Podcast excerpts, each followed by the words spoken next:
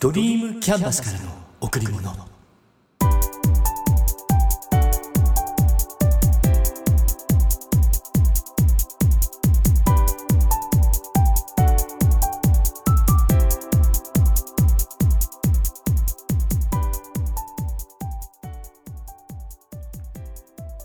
皆さんこんにちは。ドリームキャンバスの竹内義之です。6月27日。梅雨が明けました。早いというか異常なほどですよね。関東甲信越では例年より22日早く昨年より19日早い梅雨明け。各地で史上最短の梅雨となりました。先日の土曜日本当暑かったですよね。私の住んでいる群馬県に伊勢崎市っていう場所があるんですけど25日の土曜日には40度超え。6月に40度を超えるのは国内では観測史上初めてだったってニュースで言っていました。さすがにね40度を超えるのは驚きだったけれどもまさか梅雨が6月に明けてしまうとは。今年はきっと水不足になってしまいますよね。そして早くも熱中症とかを心配する時期に入りました。気をつけないと。今月のテーマ「アン」ここから入ります。夜中3時頃に起こされる。アンが息をしていないって言われて。ヨークシャーテリアのアンジュ。娘が名前を付けたんだけど省略してアンと呼んでいる。生まれたのは2013年2月28日木曜日。家族になったのはその年の5月5日子供の日でした。高崎にあるイオンに行った時ペットショップに立ち寄る。買う予定ではなかったんだけど見ていたら可愛くなって。娘が買いたいという。うん。反対されるのは分かっていてとりあえず聞いてみたんだと思う。いいよ買って。私の言葉にまさかって驚いたみたい。でも本当に買いたいのか？一時的な衝動だと後で後悔するかもしれないので店を一回りしてから決めよう。そうなったらしい。私の記憶は定かじゃないけど娘がそう言っているのできっとそうだったんだと思う。そしてその日から家族になりました。生まれて3ヶ月も経っていない子犬だから小さかった。本当に。小さかった。うん。で気がつけばいつもアンがそばにいて癒してくれた。家族になった時娘のみゆは中学3年生。高校を出た後東京の大学に行くことになったから。うん。この時はものすごく寂しくて。2週間ぐらい悲しい日が続いていて。思えばその時からアンとのつながりが深まったんだと思います。家の2階で飼っていたんだけど仕事に行く時には大きな声で泣き続けて仕事から帰ってくると階段の上のところで床にべったり張り付いてこっちを見ていてその床に私の足がつくと同時に一回離れてから一気に寄ってくる。荷物を書斎に置いて寝室へ着替えに行くとついてきて裏返ってお腹を見せるちょっと待ってって言って着替えていると体を反転して部屋中を回ってまた裏返る。お腹を触ると喜んで毎日がその繰り返しあんアンパンマン持ってきてって言うと犬用の噛むおもちゃっていうのかな。それを持ってくる。その中に私が手を入れて指を動かす。そうするとアンパンマンの指を噛んでくるんですよね。だけど全然痛くなくって。うん。可愛くて。本当に可愛かったんです。3時頃に起こされた後急いでアンのところに行く。アンアン。呼びかけると尻尾が動いた。うん。動いたように見えた。目もこっちをしっかり見ていてうん。ように見えた。その後動かない。4月の初めからなんとなく調子が悪そうだったんだよね。下痢をしたり食事もあまり取らなくなったり。気になったから病院へ連れて行くと即入院。膵炎と診断される。10日ほど入院して家に戻ってくると痩せて弱々しい感じになっていて。それでも何日かすると少しずつ元気が出てきたんです。よかった。これで大丈夫かなって思って。娘が東京から5月連休に帰ってきた時アンを連れて家族で近くの花高展望花農家って場所に行ってきました。ネモフィラが咲いていてとても綺麗でアンも少し元気になっていたからそれが最後になってしまいました。アンと一緒に出かけたのは。ある時舌ベロね。舌先の色が変わってきて黒ずんできて。病院で見てもらったら壊死しているって。何日か後には少しずつ先が切れて。だんだんとかろうじてその端がくっついているだけ。その姿を見ているといたたまれない気持ちになって涙が出てきて。またその何日か後かに家に帰ってくると端だけがくっついていた舌が取れていてあまり動かないんですよ。私が帰ってきたのに。裏返ってお腹を見せることもしない。悲しくて涙が止まらない。そしたら夜中に最後の時を迎えてしまいました。振り返ればアンに癒されたり勇気をもらったり元気にしてもらったり何度も何度も力を借りていました。3年前に父親が他界した時もいろいろあって全く元気が出なかった時アンに救われました。いっつもいっつも思うんです。もう少し何かしてあげればよかったって。抱いてあげればよかった。遊んであげればよかったって。人も犬も同じなんです。一緒に住んでいれば家族。命の尊さがあって歴史があっていなくなってしまえば寂しい。思い出しちゃうんです。今でも。ああ。ゆっくり休んでね。家族になった日。2013年5月5日。天国へ召された日。2022年6月2日。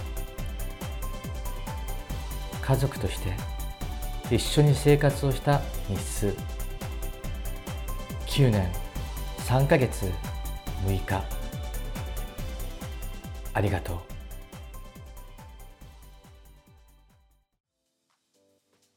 あの人とは価値観が合わない。よく聞く言葉ですよね。で価値観って一体何でしょうか？今回は価値観について考えてみます。ウィキで調べてみると価値観とは何に価値があるか認めているかに関する考え方。価値善悪好ましいこと好ましくないことといった価値を判断する時の根底となるものの見方。物事を評価判断する時に基準とする。何にどういう価値があるか何には価値がないという判断。って書かれてありました。またこんなことも。同じ価値観を抱く人はそうでない人同士に比べて互いの行動が理解しやすいため接近する傾向があると考えられる。そのようにして同じ価値観を共有する人々によって共同体が形成されることがある。そうありました。うん。共同体って考えると2人以上の集まりですよね。企業であったり所属する団体であったり一番小さな共同体としてみたら家族や夫婦もそうです。価値観って簡単に言うとものの見方考え方です。うん。さらに具体化していくと生き方かな。プライベートに関することであったりビジネスに関することであったりそのことに関しての考え方ですよね。うん、で自分と全く同じ価値観を持つ人いないですよね。似たような価値観を持つ人はいるけどどこかが違う。だって一緒に暮らしている家族でさえそれぞれ違う価値観を持っているんだから。価値観って最初は親に作られるものだと思います。おぎゃって生まれて何の知識もない中で育っていく。生まれた時にすでに受け継がれるものがあれば成長する中で親に教えられて理解するものもある、うん、そしてあらゆるもの人やメディアや環境の中で学んでいつしか自分の価値観が出来上がってくる、うん、で親から受け継いだ価値観に違和感を覚える時が来ます。自我っていうか自分の意志が芽生え始める時が来ます。その最初のタイミングが反抗期でそして次に訪れるのが親離れ自立かな。いずれにしても親の価値観と変わる時。親の価値観から離れることが必要な時がやってきます。そして自分の価値観で生きる時が。でその価値観っていうのはその時その時いろんな経験をすることで少しずつ変わっていきます。私が学んでいる教えの中に成長とは価値観の肯定的変化であるっていう言葉があります。考え方がプラスの方向に変化していくっていうのが成長。うん、もちろんプラスと捉えるのは自分なので人から見たらマイナスって思えることもあるかもしれない。でも自分が知らなかったことを知る。五感を通してね。そして知ったことにより自分の考え方が変わって現実世界の捉え方が変わる。そして見えるもの見えているものが変わって行動が変わっていく。何かをきっかけに価値観が変わり最終的には行動が変わるんだからやっぱ成長したってことですよね。一番小さな共用体である夫婦。出会った時お互いの価値観が似通っていて惹かれ合う。でも同じ家で過ごし同じ時間を共有しそしてそれぞれの環境下で成長していくと違和感を感じ始める場合があります。子育てに関する考え方の違いお金に関する考え方の違い働きに関する考え方の違いなどお互いに相手の価値観が受け入れられないとその考えはおかしいってなって相手を精神的に追い込むことも出てきます。夫婦間における価値観の違いは本当に難しい問題です。そして夫婦間だけでなく友人関係や職場関係所属団体でも自分の価値観が正しいと考える人は多いです、うん、ほとんどの人は自分の考えを基準として正しさを判断しています。だから他の人の価値観を受け入れられないと相手に自分の価値観を押し付けてしまう。そんなこともよくあります。自分の考え方を柔軟にするってこと大切ですね。相手の意見を受け止める。違う考え方もあると理解する。その柔軟さがコミュニケーションを円滑にします。そういう意味でも成長とは価値観の肯定的変化である。そんな気がします。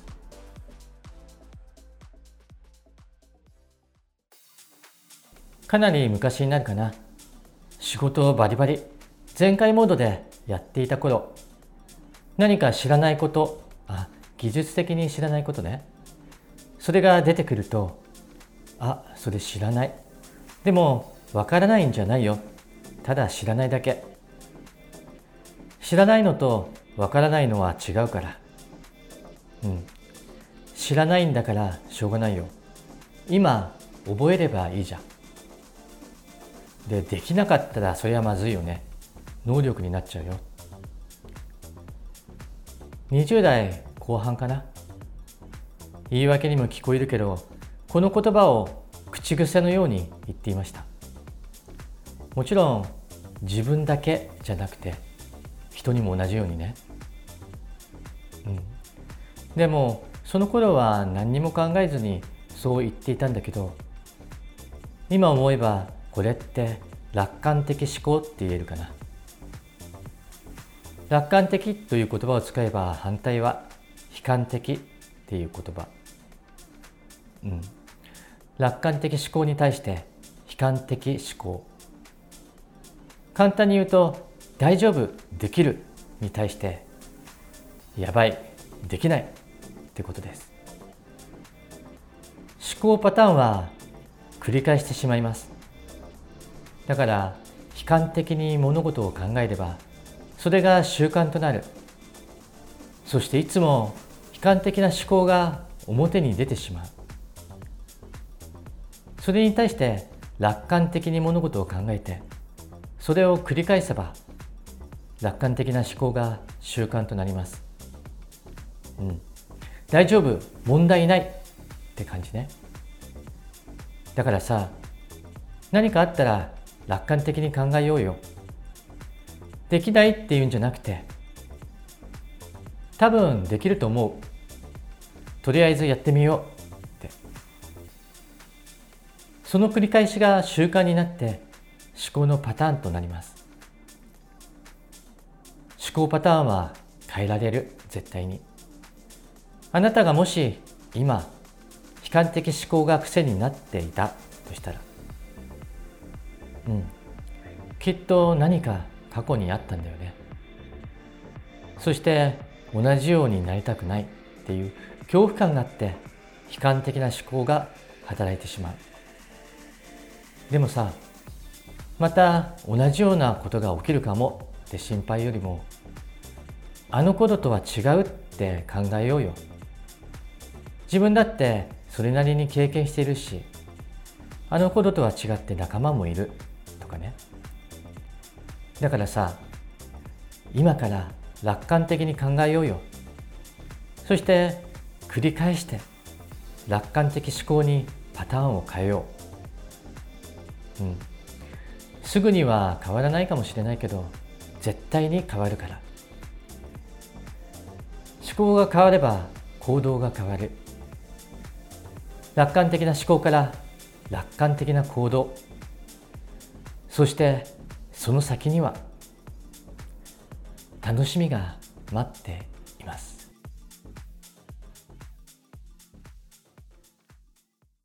突然ですが質問です。あなたの周りにいる人で前向きな人誰がいますか？そう聞かれた時あなたはどなたの顔を浮かびますか？何人の顔が浮かびましたか？たくさんの方の顔が浮かんだ人もいるかもしれません。反対になかなか浮かばなかった人もいるかもしれません、うん、やっぱり自分が変わろうとしている時何かをしようとしている時周りの人から受ける影響とても大きいです。一つ前の話で楽観的と悲観的のお話をしました。楽観的な人意欲的な人前向きな人そんな人が身近にいると自分の気持ちが高まります。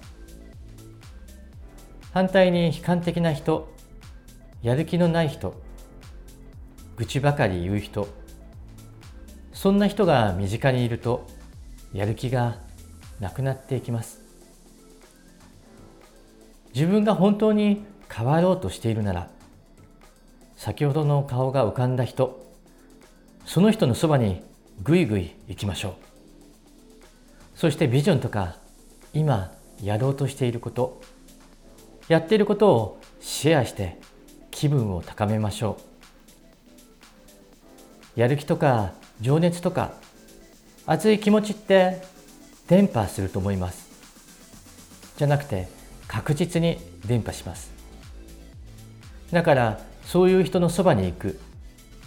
そしてその人の熱意を受けて自分の熱意をより高める、うん、そして今度はあなた自身が他の人に熱意を与える。この熱意の電波が渦を作ってどんどんどんどんどんどんどんどん広がっていく。最高ですよね。楽しい。絶対に楽しい。あなたは何を求めていますか？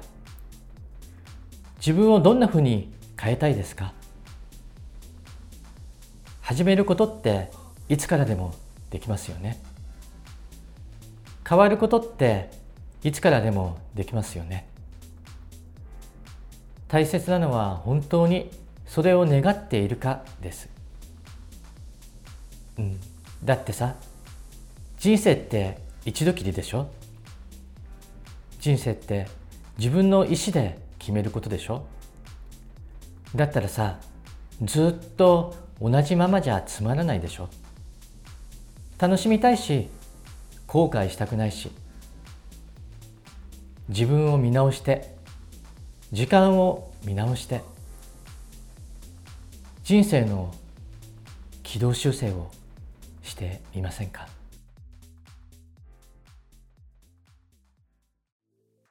仕事ってレベルの高い中でやるからやりがいがあります。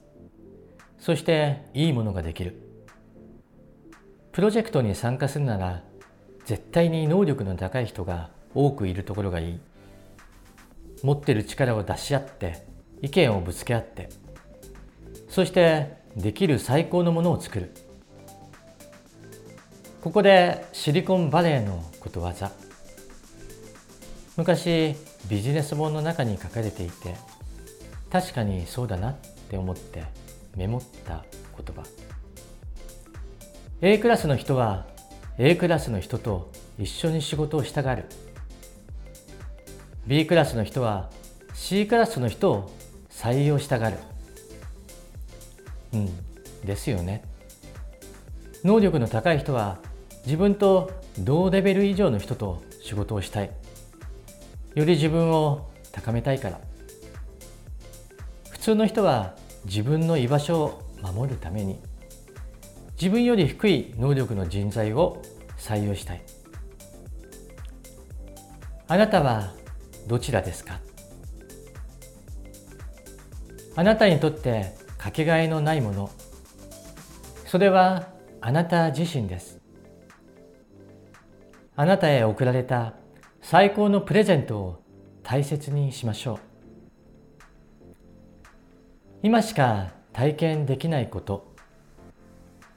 今だから体験できることを自ら進んでやりましょう。楽しんで。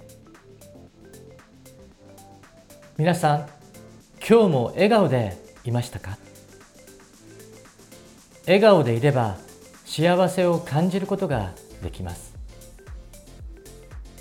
笑顔でいれば毎日が楽しくなります。笑顔でいれば幸せが人に伝わります。笑顔でいれば人と人とがつながっていきます。ドリームキャンバスからの贈り物。今日はこの辺で。